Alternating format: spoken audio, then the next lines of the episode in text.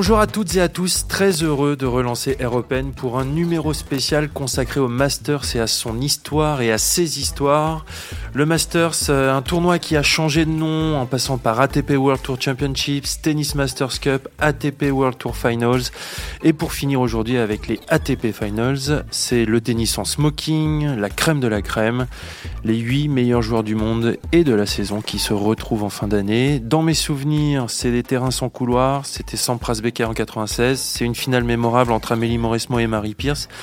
Mais c'est aussi l'édition 2019 que j'ai eu la chance de vivre de l'intérieur grâce à Nicolas Mahut, vainqueur en double avec Pierre Hugerbert. Nicolas Mahut qui nous fait le plaisir d'être parmi nous aujourd'hui. Bonjour Nicolas Mahut, ça fait quoi d'être un maître? Quelle présentation incroyable. Écoute, je suis, déjà euh, très heureux d'être parmi les, les, maîtres du tennis. Philippe Boin, euh, Jean Roboulet, là c'est la crème de la crème, comme tu l'as dit en présentation, c'est magnifique. Sans oublier Romain Lefebvre, fantastique. Bon bah si tu fais mon, mon job de présentateur, je, je, je vais m'arrêter. Donc pour m'accompagner aujourd'hui, deux journalistes de la rédaction tennis de l'équipe, Julien Reboulet et Romain Lefebvre. Bonjour messieurs. Bonjour à tous. Bonjour. Et Philippe Boin, ancien journaliste à l'équipe qui a couvert une vingtaine d'éditions des Masters pour le journal, et notamment l'édition 2003 à Houston avec Romain Lefebvre. On reviendra dessus. Bonjour Philippe. Bonjour à tous. C'est parti pour cette Air Open Special Masters. Un peu de silence, les joueurs sont prêts. Et donc on commence avec le côté historique du Masters. C'est un tournoi qui a beaucoup évolué dans le temps, n'est-ce pas Julien Reboulet? Oui, je me suis du coup replongé un peu dedans parce que ça a commencé en 1970. Donc, euh, bah, c'est les 50 ans cette année. C'était le 50e Masters l'an passé. Là, je pense que la TP espérait fêter un petit peu mieux les 50 ans cette année avec du public, ce qui ne sera pas le cas. Mais euh, il y a pas mal de choses qui sont assez amusantes, notamment le fait que la première finale du Masters n'a eu lieu qu'en 1972. Comment ça se fait? Les deux premières éditions, c'était en fait uniquement des poules. C'était une grande poule à 6 ou 7 joueurs. Chacun s'affrontait et en fait, on pouvait connaître le vainqueur dès la moitié du tournoi. Le premier système avec les deux poules et les demi-finales croisées est arrivé en 72. Et donc, euh, voilà, pas de finale du Masters avant. Donc, peut-être au niveau marketing, aujourd'hui, c'est un truc qui passerait plus du tout, mais ça, c'était déjà assez amusant. Première édition qui a eu lieu en, 1970, donc à Tokyo, hein, et remportée par Stan Smith. Exactement, Stan Smith qui s'est imposé la première fois à Tokyo. La deuxième fois, je pense qu'il y a pas mal de gens qui ne le savent pas, mais ça s'est déroulé à Paris. Oui, euh, à Coubertin. À Coubertin, exactement. Euh, Pierre Barthès avait été invité justement pour qu'il y ait un représentant français sur place. Il avait plutôt, euh, plutôt été bon. Il avait terminé quatrième de, de ce tournoi, donc euh, l'équivalent d'un demi-finaliste finalement. Tu as déjà donné une réponse pour le quiz de fin d'émission à Nicolas Mahut. il le savait. Et puis c'est vrai, tu parlais tout à l'heure de deux choses. Tu parlais des cours sans couloir.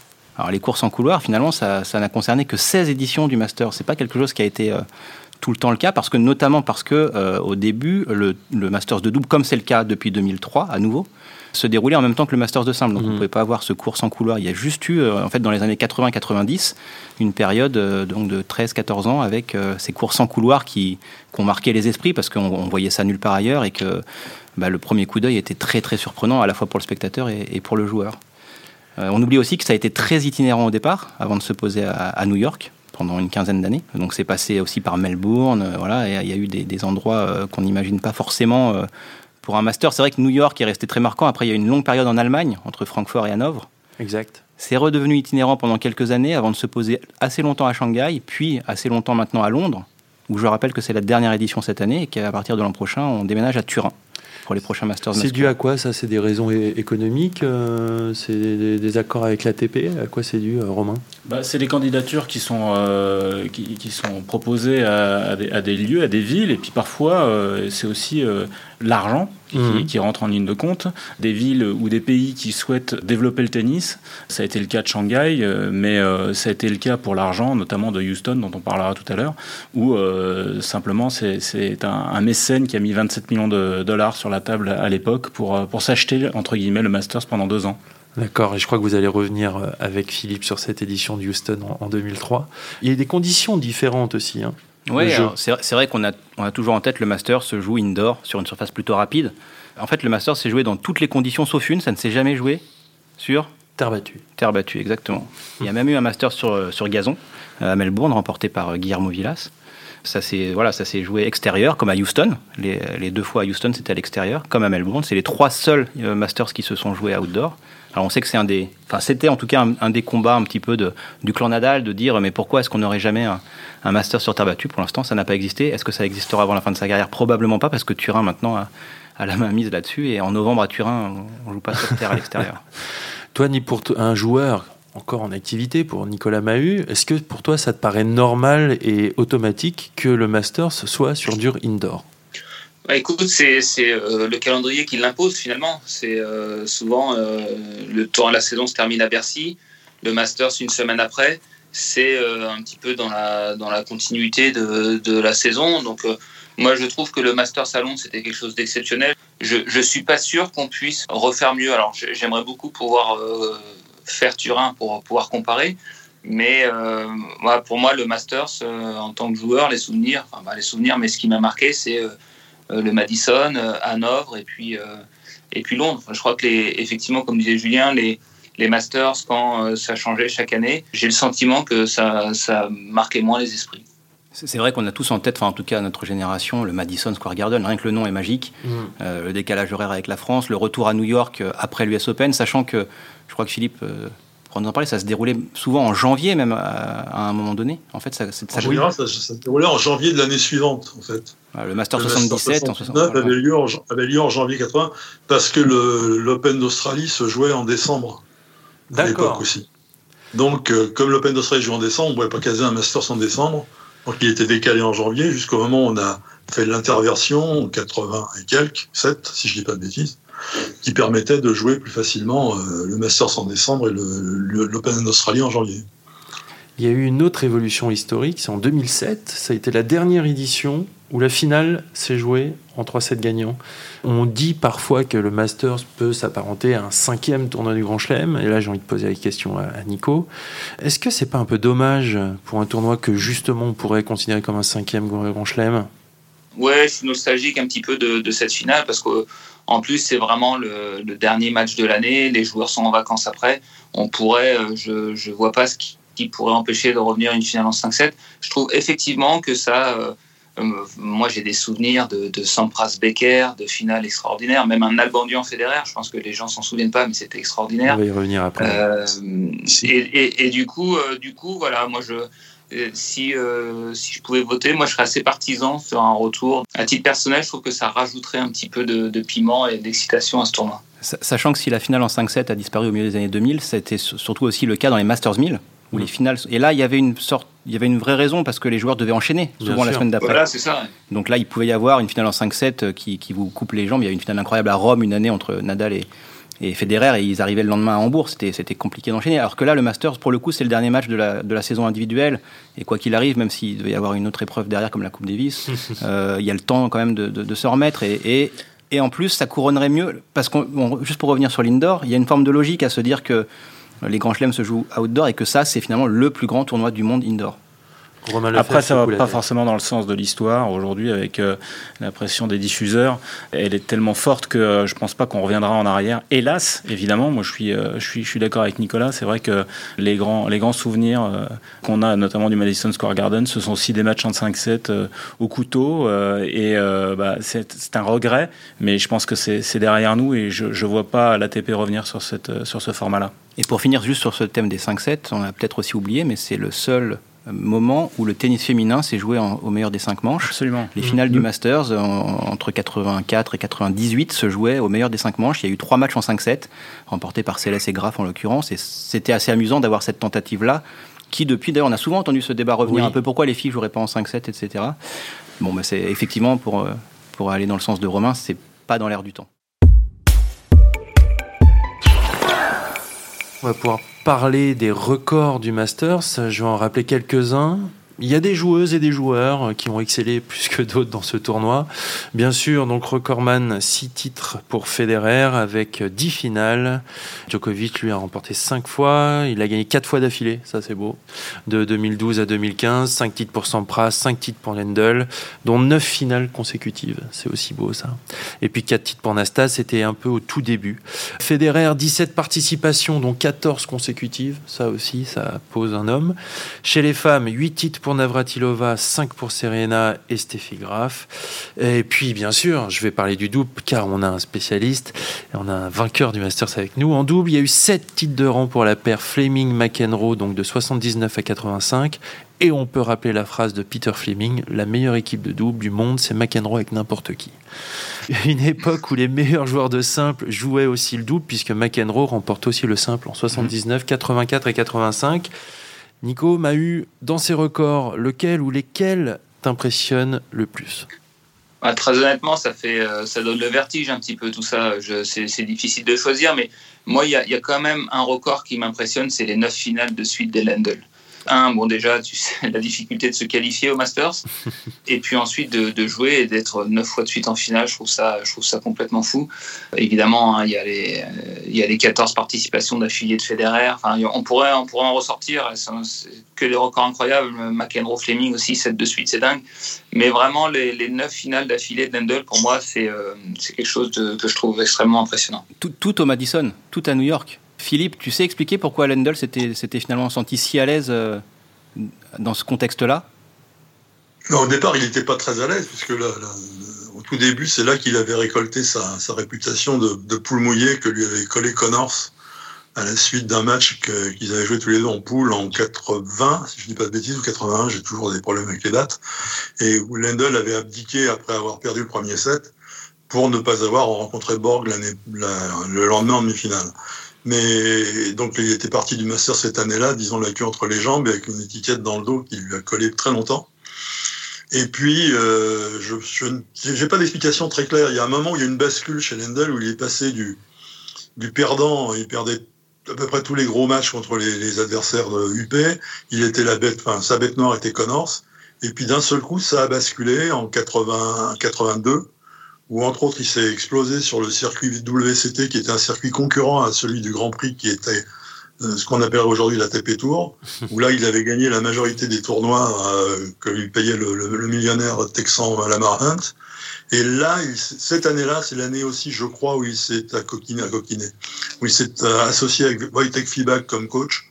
Il y a eu une bascule chez Lendl. Il est passé du perdant en pleurnichard au méchant qui gagne tout. Et ça s'est fait, je pense, entre autres au Masters, où quand il gagne contre Gerulaitis en finale l'année d'après avoir été traité de chicken, il remporte enfin un grand titre et ça a été sûrement un truc qui a décoincé son, blocage psychologique. Parce que le Masters, c'est vraiment un, c'est vraiment un rendez-vous à part. C'est-à-dire que les joueurs disent toujours, euh, un Masters, c'est pas du tout comme un tournoi où on a un ou deux tours, euh, peut-être de réglage et tout ça. Là, on joue tout de suite contre le numéro 2 mondial, contre le numéro 6, même si on est 4. C'est vraiment un moment où il faut euh, enfiler le costume de je suis à ma place, j'assume. Et euh, on a souvent vu d'ailleurs que pour des premières participations au Masters, le joueur qui s'était qualifié in extremis, qui arrive un petit peu, qui fait une très belle saison, ben, il est trop timide au Masters. L'année dernière, c'était Berrettini par exemple. On a souvent vu le nouveau euh, ben, ne pas vraiment oser s'imposer parce que parce que c'est la crème de la crème encore une fois et que c'est très impressionnant. J'allais dire sauf Nalbandian quand il bat Federer à Shanghai, justement, dans le match dont vous allez parler, je crois. exact. Il, a été repêché euh, au dernier moment et il a gagné, il a gagné le tournoi. Et le Masters, c'est un tournoi, alors si je peux me permettre de mêler mon, mon grain c'est un tournoi un peu bâtard. Au départ, c'était les premiers du Grand Prix, pas de l'ATP, parce qu'il y avait une, course qui était à la fois un, classement à la moyenne, qui était, le grand, qui était l'ATP, et un classement au point, qui était le Grand Prix. Et puis, il y a eu très longtemps une méfiance de certains des joueurs qui allaient au Masters pour, pour faire de la figuration. On en parlera peut-être au moment des, on parlera des Français. Et petit à petit, ça s'est imposé comme un cinquième grand chelem indoor, comme vous le disiez tout à l'heure. Mais ça a été un tournoi assez, assez bizarre depuis le début, puisque les, les formules laissaient les gens insatisfaits, le fait de pouvoir se qualifier en perdant un match ou voire de gagner le tournoi, ce qui est arrivé très souvent un joueur qui avait perdu contre un autre adversaire en, poule qui gagnait en finale contre le même adversaire. ça a toujours dérangé. On, a, on, a, on est passé un moment au tirage au sort direct des, des comme, comme, dans les tournois du Grand Chelem. Puis on est revenu au système des poules parce que le système des poules garantit plus de matchs de vedettes. Il y a toujours un, il y a toujours un mélange en, Masters entre le sport et l'intérêt financier et, télévisuel, grosso modo. Mais euh, sur, les, sur la durée, il s'est imposé comme le cinquième Grand Chelem. Toi, Nico, le costume un peu lourd dont parlait euh, Julien Rouboulet, dans tes premières éditions, dans tes premières participations, tu l'as senti? Oui, très clairement. Nous, ça a été difficile euh, les, trois premières années avec Pierre la première année, on, a, on est arrivé avec beaucoup d'insouciance. notre premier grand chelem gagné. Je parle d'insouciance alors que j'avais déjà 33 ans, mais c'était une vraie découverte. On avait les yeux qui pétillaient. C'était incroyable de, se retrouver parmi bah, toutes ces stars de, simple. et nous, on, jouait, on faisait leur levée de rideau, mais c'était quand même incroyable parce que bah, tu l'as vu l'an dernier. Mmh. on commence le double euh, les, gens commencent à arriver, mais on termine le double, le, stade est plein, il y a 16 000 personnes, enfin, c'est fantastique. Donc effectivement, le fait de, se retrouver parmi euh, les meilleures équipes, on a eu du mal à, gérer ça, on a eu du mal aussi à appréhender euh, ce format-là, parce que nous, généralement, avec Pierrug, on est, on est très très bon sur les fins de tournoi, mais sur des premiers tours, on peut, on peut avoir parfois du mal. Et, et comme l'a dit Julien, euh, bah, c'est compliqué. Tu joues au premier tour contre une équipe que tu as l'habitude de rencontrer parfois en demi-finale ou en finale. Donc mmh. c'est difficile. Donc les, euh, on a fait une première année. En plus, le premier match, on le perd en ayant euh, deux ou trois balles de match. Donc on ne sort pas des poules la première année. La deuxième année, on fait 0 sur 3. La troisième année, on est à une victoire, une défaite. Finalement, Pierruc se blesse, donc on ne joue pas le troisième. Donc c'est vrai, quand on est retourné la, quatrième année, c'était on s'est dit bon bah voilà et puis finalement tu reviens sur le même cours tu as des mauvaises ondes c'est euh, difficile de, passer au-dessus et finalement d'avoir du succès. On a réussi à le faire, mais ça a été douloureux. On va pouvoir passer au, au fait marquant et, à un chef-d'œuvre euh, qui est, euh, voilà, moi, je sais pas, quand je me suis replongé dans, mes souvenirs du Masters, c'est vrai que dans le, j'avais 10 ans, c'est le jeune joueur tennis que j'étais, ça m'a fait, ce match m'a fait rêver, c'est le Becker Sampras de 96 euh, à, à Hanovre. Je veux juste rappeler au, au passage que Becker a, fait 8 finales aussi au Masters, donc 3 titres. Donc avant ce match-là, il s'était joué en 94 et Sampras l'avait emporté en 4-7. Là, c'est à Hanovre, chez Becker. L'Allemand est un peu favori avant le match car il avait battu Sampras un mois auparavant en finale de Stuttgart. C'était les le, le, terrain sans couloir et aussi je crois que Becker avait battu Sampras dans les poules. Oui, comme disait Philippe, c'est souvent arrivé que un match de poule devienne la finale et que le résultat s'inverse. Alors c'est un des, un des mystères de, cette épreuve, mais c'est vrai que ce match-là, ben, euh, il est resté dans les mémoires. Juste après le match, Becker avait tout de suite dit, bon alors Becker, il avait toujours eu une très haute idée de, de ses performances, mais il avait tout de suite dit, c'est un des cinq meilleurs matchs de tous les temps. Ok. Et euh, alors je sais pas, Philippe, euh, toi, toi tu l'as vécu ce match. Est-ce que, est-ce que ça reste aujourd'hui encore un truc euh, Tu as encore des flashs de, de ces points-là? Des, des, flashs, des points, non, non. Mais un souvenir vraiment de, de mettre 10 putains de matchs, quoi, grosso modo. Quand tu es en train de vivre un truc qui dure, qui, a duré combien de temps? 4 heures et quelques? J'ai pas les chiffres en tête, mais c'est surtout ce qui a été très impressionnant, c'est le niveau constant de, de, de qualité, quoi. et qui est allé, je, si je me rappelle bien, croissant parce que ça, ça, ça n'arrêtait pas. Sans, sans, dire de bêtises, je crois qu'ils perdent une seule fois leur service chacun ouais. sur la durée du match. C'était vraiment du, du, du, du, point par, enfin du, coup de point par coup de point. Quoi. C'était, c'était vraiment très très très beau. Le seul défaut de ce match-là, c'est qu'il s'est joué dans un des stades les moins beaux du Masters.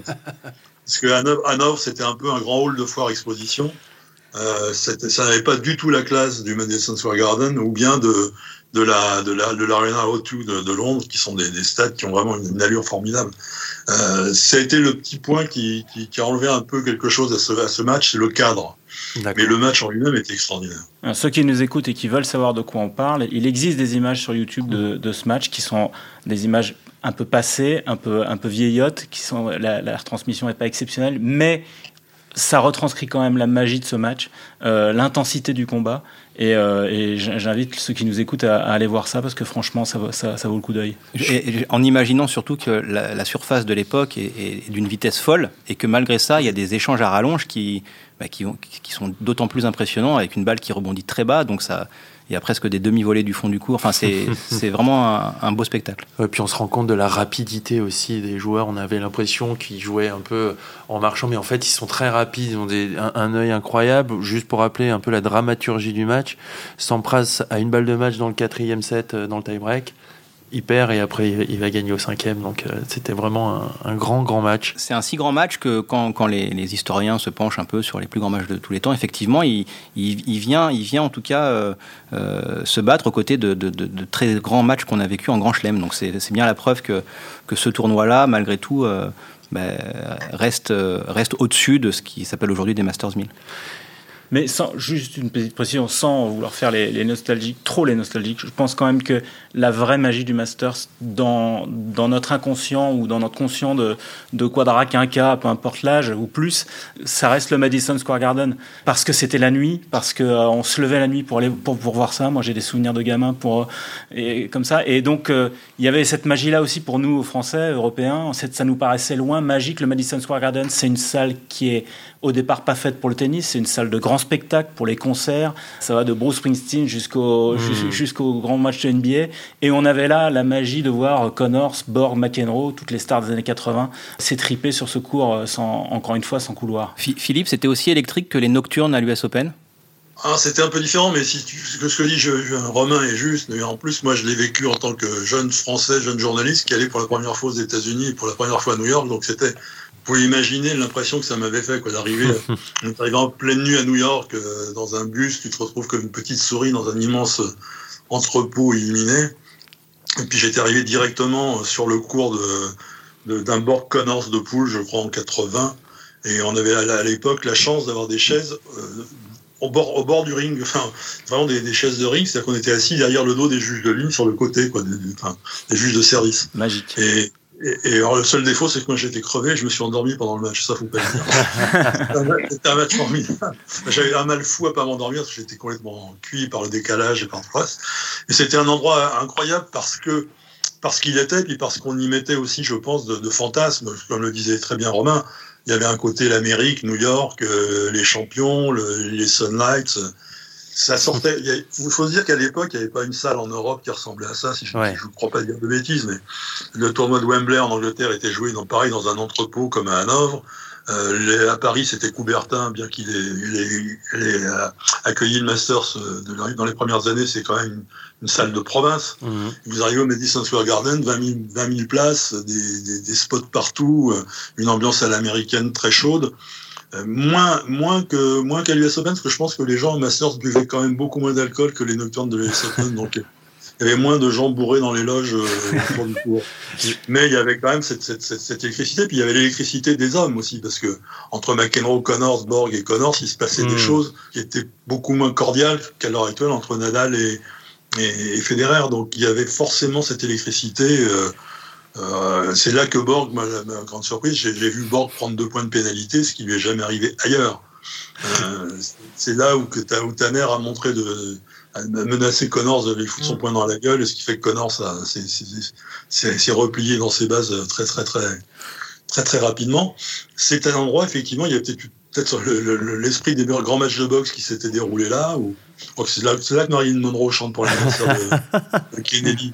Ah, je sais pas ce qui, se passe. C'était vraiment un lieu euh, chargé d'électricité. De, c'est le bonheur avec Fiboin, c'est qu'on peut l'écouter parler tennis. Parce qu'il va, il va chercher un match de boxe, il va chercher une star américaine, c'est magnifique. On entend dans le Madison Square Garden et, la façon dont Philippe le décrit, cette, cette grandeur et, et cette beauté d'une salle de la salle comme peut avoir euh, la O2 Arena euh, à Londres où c'est aussi une salle de concert où il y a, quelque chose de, grandiose aussi avec peut-être un peu moins d'électricité.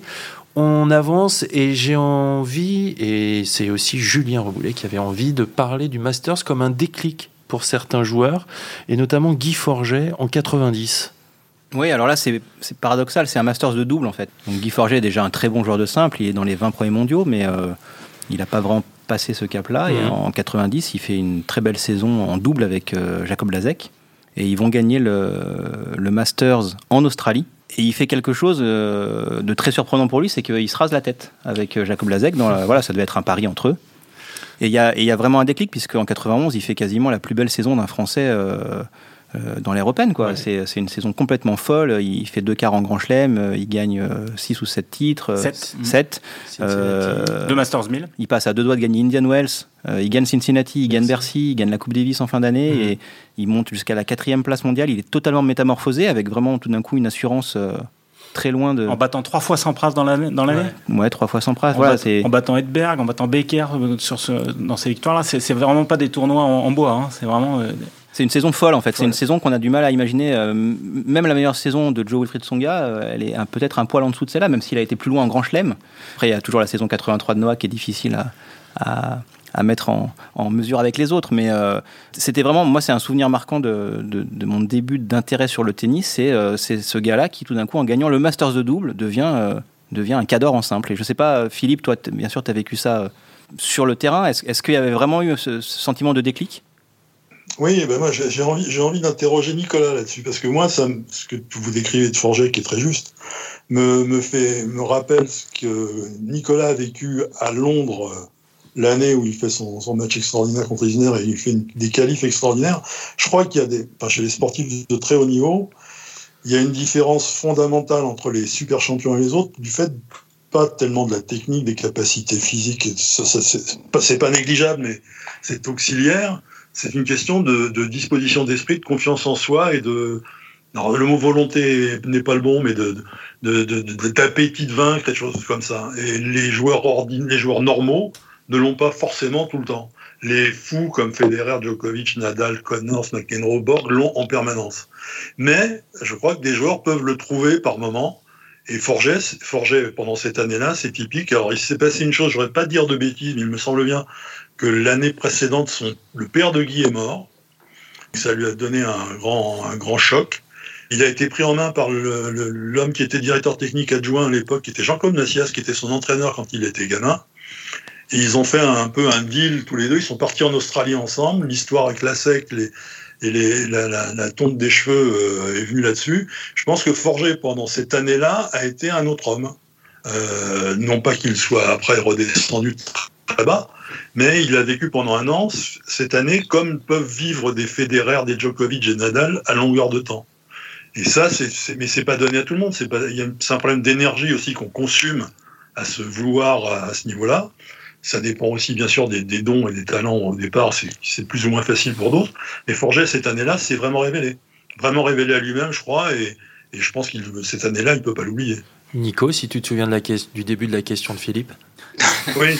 non, mais et, évidemment, alors, euh, euh, déjà, euh, c'est des joueurs qui sont euh, dans une catégorie que, que, je ne connais pas, mais euh, à mon échelle, effectivement, à un moment donné, tu peux t'autoriser à gagner aussi. Voilà. Euh, mm. À force de voir les autres le faire, moi, pendant très longtemps, je pensais que les euh, victoires en Grand Chelem en double n'étaient pas pour moi. À chaque fois, je voyais les autres le faire, mais j'ai l'impression que c'était trop grand pour moi. Jusqu'au moment où je où j'ai pris conscience, et certainement que mon match à Wimbledon m'a servi de déclic à, ce niveau-là, en me disant, ben, voilà, maintenant c'est à moi aussi de gagner, je, peux le faire. Et euh, très certainement que pour un, Guy ou pour un, une Amélie, on va en parler certainement après, ça a certainement euh, euh, déclic en disant voilà, c'est à mon tour, je suis capable de le faire. Et à partir du moment où tu te sens capable de le faire, bah déjà tu es dans une autre démarche et, euh, les succès peuvent arriver. Oui, donc c'est ça. Sur les autres déclics éventuels, on peut parler, euh, on en a évoqué un peu avant, avant l'émission avec Philippe, euh, le, le, premier Masters de Lendl qui gagne un Masters avant de gagner en Grand Chelem. Mm -hmm. euh, Villas gagne un Masters très jeune aussi avant de se mettre à gagner en Grand Chelem. Et donc un autre déclic vraiment marquant de, de l'histoire du tennis français, c'est probablement celui d'Amélie Mauresmo, qui en 2005 euh, joue le dernier match de la saison en finale du Masters contre Marie Pierce, et c'est probablement le meilleur match de l'année. C'est un match fantastique entre les deux Françaises qu'Amélie Mauresmo finit par gagner. Et c'est pareil, elle a déjà été numéro un mondial l'année d'avant, mais elle a toujours buté en grand chelem sur les dernières marches. Mmh. Et dans la foulée de ce titre au Masters, et qui est tout de suite, tout de suite vécu euh, dans les commentaires de son clan et, et, et des médias comme comme enfin, le, enfin, ça y est, elle a un titre majeur, on appelle ouais. même ça un titre majeur, et ça se, ça se confirme très vite, puisque dès janvier 2006, elle remporte son premier titre du Grand Chelem, elle, elle redevient numéro un mondial, elle gagne Wimbledon, et ce match-là est sans doute un, élément fondateur de, bah, de cette prise de confiance et en tout cas de ce côté je m'autorise à gagner euh, dont parlait Nicolas tout à l'heure. Il y avait eu à l'époque, si je peux me permettre, un, débat autour de son coup droit après avoir euh, subi une, énorme défaite euh, contre Davenport à l'US Open. Et entre l'US Open et ce Masters, il y avait eu ce grand débat sur son coup droit. Devait-elle changer son coup droit, sa prise de coup droit, sa grande boucle? Ça avait été non, non. Il n'est pas, question de changer les choses. Et je pense que ça, l'avait marqué. Et en arrivant sur ce Masters-là, elle était euh, convaincue qu'elle avait fait le bon choix de, ne rien changer. Elle a voulu aussi prouver à ceux qui la critiquaient, ou en tout cas qui avaient euh, émis des, des, des doutes sur, sur une qualité technique, elle a voulu leur prouver qu'ils avaient tort. Et parmi eux, il y avait nous, l'équipe, on s'était peut-être un peu trompé. Et j'en prends la responsabilité puisque j'étais à l'époque un peu à la manœuvre. Ah, mais à coule pas. Mais il faut. Il faut ah, un peu trompé, mais non, si, si, je peux me permettre, je crois que ce, ce le, cette dualité dans, dans, la tête des joueurs, elle est tout le temps là. Il y a, comme je disais tout à l'heure, nous sous-estimons, je crois, nous les observateurs du tennis, très souvent, Nicolas sera mieux, mieux placé que moi pour en parler, le, le, côté mental du tennis, le côté cruel de ce sport. On est tout seul sur un cours à poil et on peut pas se cacher, on peut pas raconter que c'est l'adversaire qui, euh, qui, nous a fait un croc en jambe ou que c'est un joueur qui a fait une mauvaise passe. Et beaucoup de joueurs ont des doutes, ont, une tonne de doutes dans la tête. Et la grande différence entre les champions et les, les autres, c'est que les champions arrivent à éliminer ces doutes. Et, et dans le cas d'Amélie, je crois que c'était ça aussi. Dans le cas de Nicolas Wimbledon, c'est un peu ça. Et puis, si je peux ajouter une dernière chose, les Masters sont peut-être un marchepied plus facile qu'un tournoi des Grands Chelems, de fait de leur durée. Hmm. Euh, ça ne dure qu'une semaine, il n'y a que cinq matchs. Euh, ce qui peut être très dur pour un joueur en, en, devenir comme comme une Mauresmo par exemple dans un Grand Chelem ou Roland Garros, c'est que passer les premiers tours ça paraît simple mais ça n'est pas tant que ça. Et ça, ça oblige de se mettre tout de suite dans, la, dans, dans le dur. Et certains n'y arrivent pas aussi facilement au Master. S'il n'y a pas le choix, il faut se mettre dans le dur tout de suite. Et je crois que c'est d'une certaine manière ou bien éliminatoire pour certains qui n'y arrivent pas du tout, ou bien plus facile pour d'autres. Il n'y a que 5 matchs et en plus tu peux en perdre un. Et tu peux en, perdre un. C'est un joker. Et un autre déclic peut-être pour Federer, c'est en 2003 à Houston, il bat André Agassi en finale entre petits sets. Je veux juste rappeler, euh, ça me permet de parler du, des records d'Agassi au Masters. Il avait gagné les Masters lui en 90 contre Edberg et il se retrouve en finale 13 ans plus tard contre Federer, donc ça pose aussi un homme. Et là, j'ai envie de lancer Romain Lefebvre et Philippe Boin sur ce Masters 2003 à Houston. Bah, c'est un Masters un peu particulier, on a euh, évoqué tout à l'heure. C'est euh, déjà euh, Federer arrive au bout d'une saison où il est vraiment épuisé. Il a joué 95 matchs cette année-là. Il a joué balle Bercy avec une douleur au dos. Il est vraiment pas au mieux de sa forme. Et il arrive sur ce Masters qui est, alors pour le coup, on parlait du décorum tout à l'heure, qui est pas du tout dans les standards de Masters. C'est un petit stade. On est, on est dans un stade, dans un club de tennis à Houston, club où se joue un tournoi depuis quelques années du circuit américain sur terre battue euh, grise, gris verte. Mais c'est un club comme il en existe des, centaines aux États-Unis, au fin fond des États-Unis. Euh, voilà, certes, il y a eu un stade qui a été construit euh, de, de toutes pièces par le, poste du club, qui est un, patron d'une grande boutique de, de meubles, de mobilier et de matelas. Et euh, ce type euh, qui s'appelle, euh, qui est surnommé Mattress Mac, Mac le, Matt le matelas, qui s'appelle, qui s'appelle McInvale, Jim McInvale, a investi 30 millions de dollars pour faire un, un, un, central, certes, mais un central de 8500 places. On est loin des 17 000 du Madison, on est loin des, des 14 000 de, de, je ne sais où. Et, et comment? On est sur un cours annexe de Roland Garros. Voilà, voilà. Et du coup, donc ce, décor-là est un peu déstabilisant. Euh, c'est un petit club, voilà. Et donc euh, Federer a lors d'une conférence de presse sans aucune euh, animosité ni acrimonie, mais juste un petit bémol sur sur la sur la, qualité d'accueil, enfin sur ce, sur ce parce qu'en plus de ça en coulisses c'était pas non plus le c'était pas non plus les fastes qu'on peut connaître aujourd'hui à la Auto Arena et, et, il a le malheur de, de, faire une petite réflexion mais vraiment inoffensive, voilà. Et, mais ça, ça, ne plaît pas du tout au boss euh, local qui, euh, juste avant son entrée sur le cours pour son premier match contre Agassi, va vers lui et lui, lui alors on sait pas trop, on n'a jamais trop su ce qu'il s'est dit, mais enfin, euh, il, lui, il lui montre qu'il n'est pas content. Et derrière, Federer, qui est, je le rappelle, donc un peu sur les rotules, je pense piqué au vif, fait un super match, il sauve deux balles de match contre, contre Agassi, et ça le lance dans un tournoi où il survole complètement les débats. Derrière, il va battre Nalbandian, qui est sa bête noire, contre qui il n'avait jamais gagné en, six matchs. Il lui met 0 et 3, je crois. C'est vraiment, il est, il est au-dessus de tout. En plus de ça, à l'époque, il faut savoir que c'est Roddick qui est numéro un mondial. Donc Roddick est chez lui, c'est le Texan, euh, voilà, il, est à, il habite à 300 bornes de, là, Austin, Houston, c'est ses voisins. Donc ce McInville, il veut, il rêve en fait au départ, lui qui met des chemises euh, à la bannière étoilée, bannière étoilée avec euh, une casquette à l'américaine, il rêve d'une finale Agassi-Roddick, il a payé pour ça, c'est tout ce qu'il veut, il veut ça pour ses sponsors, pour, pour les Américains qui sont sur place, les Texans, c'est le Texas, les États-Unis. Il s'est entiché de la famille Agassi parce qu'un jour il a découvert euh, dans un parking euh, Steffi Graf qui, euh, pour dans une opération caritative, s'était déchaussé pour échanger des balles pieds nus avec de jeunes enfants défavorisés. Et il est tombé sous le charme de Steffi Graf. Steffi Graf qui est Madame Agassi à, l'écran comme à, ville, comme à la ville, voilà. Et donc tout, tout ça fait que on rêve d'une finale américaine 100% américaine et ça Federer va se prendre un malin plaisir à, à désinguer tout ça en étriant littéralement Agassi en finale pour le coup. Là, il lui met 3, 4 et 0, 3 petits sets.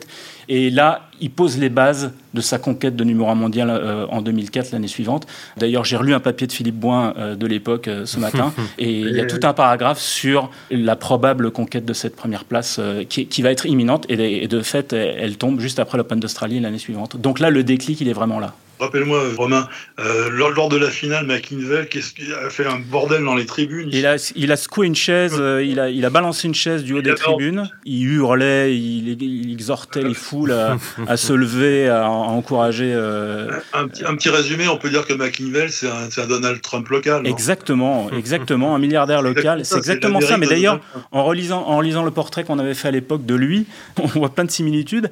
Et il, il a notamment pendant la remise des prix fait un, un discours interminable avec une éloge de Agassi euh, alors qu'il venait de perdre quand même et que pendant ce temps-là Federer attendait sur sa chaise euh, euh, qu'on l'appelle pour venir chercher son trophée. Enfin bref, tout était dans, dans, le paradoxe, dans l'exubérance, dans, dans, l'outrecuidance du personnage.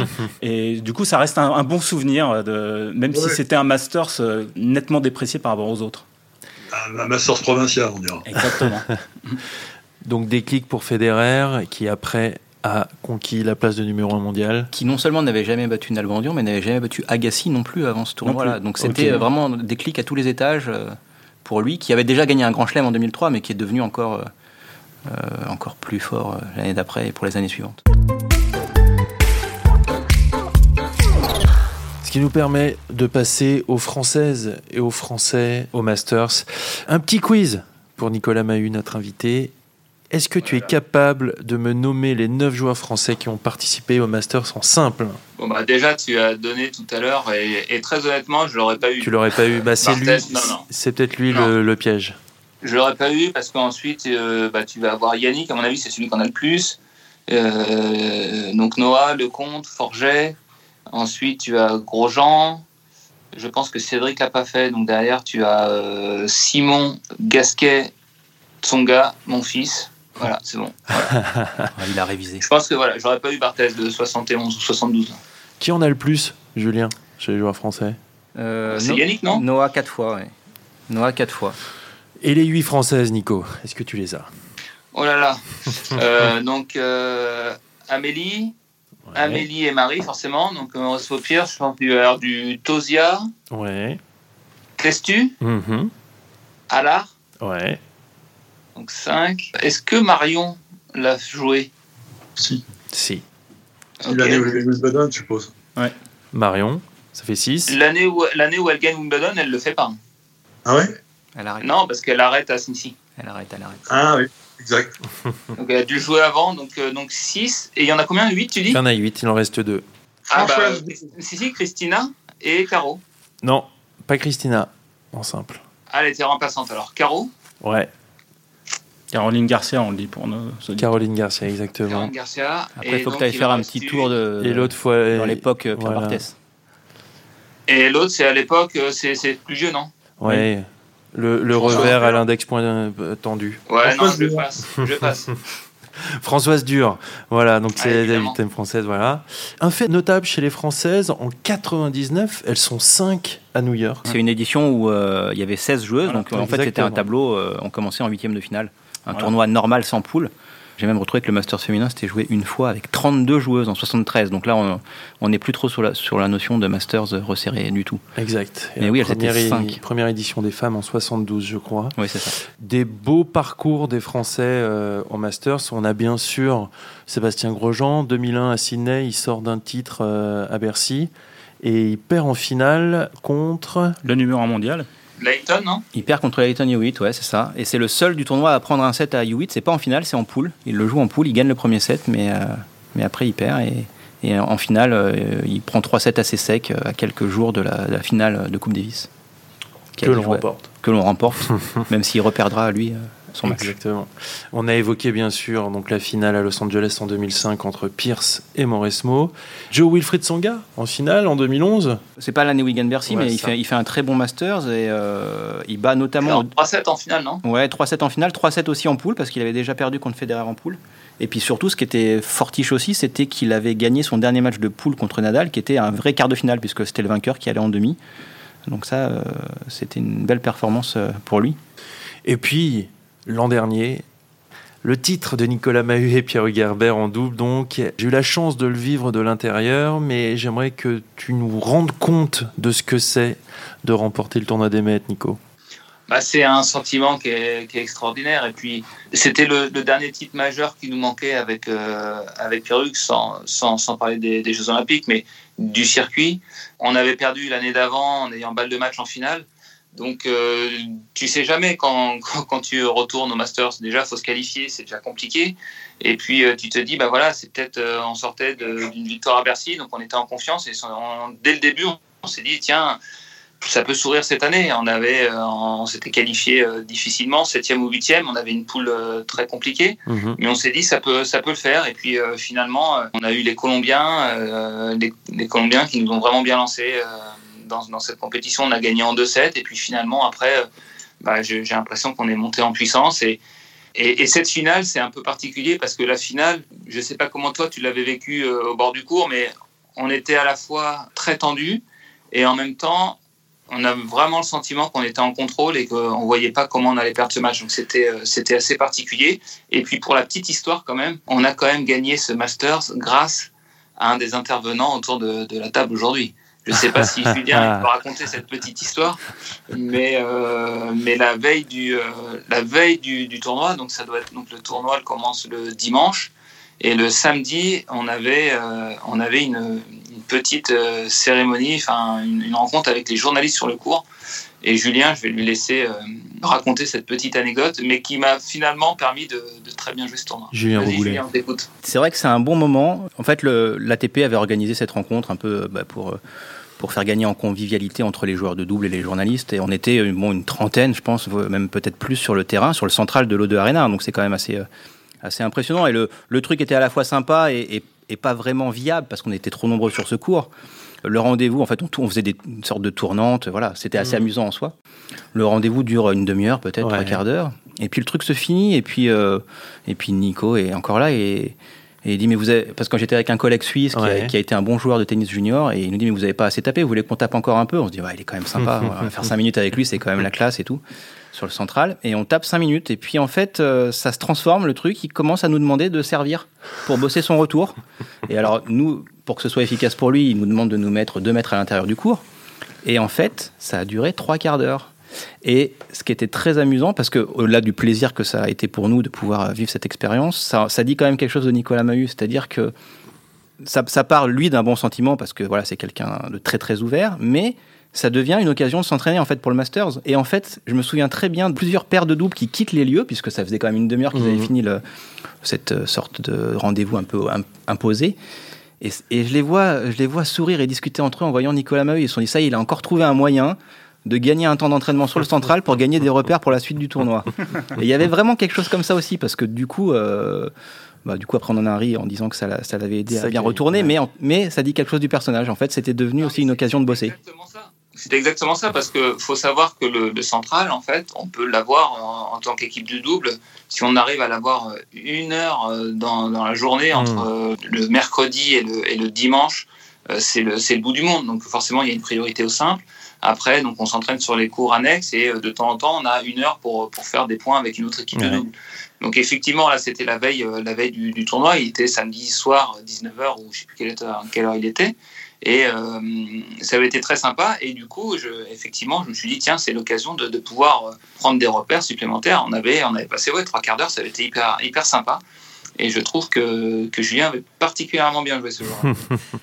je, moi, pour avoir été au, bord du terrain, tu disais, Nico, j'ai pas senti ces années euh, passées ou qui avaient été douloureuses, comme tu le disais, où vous aviez du mal à vous mettre dedans.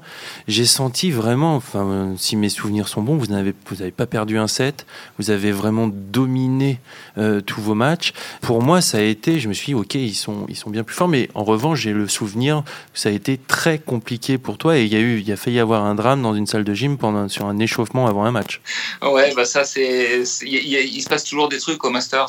L'année d'avant, j'étais tombé sur une chaise d'arbitre, j'avais un bleu. L'année d'avant, je m'étais coupé les, les doigts sur les rambardes qui étaient lumineuses. J'étais tombé malade aussi une édition. Et puis là, bah forcément, tout se passait trop bien.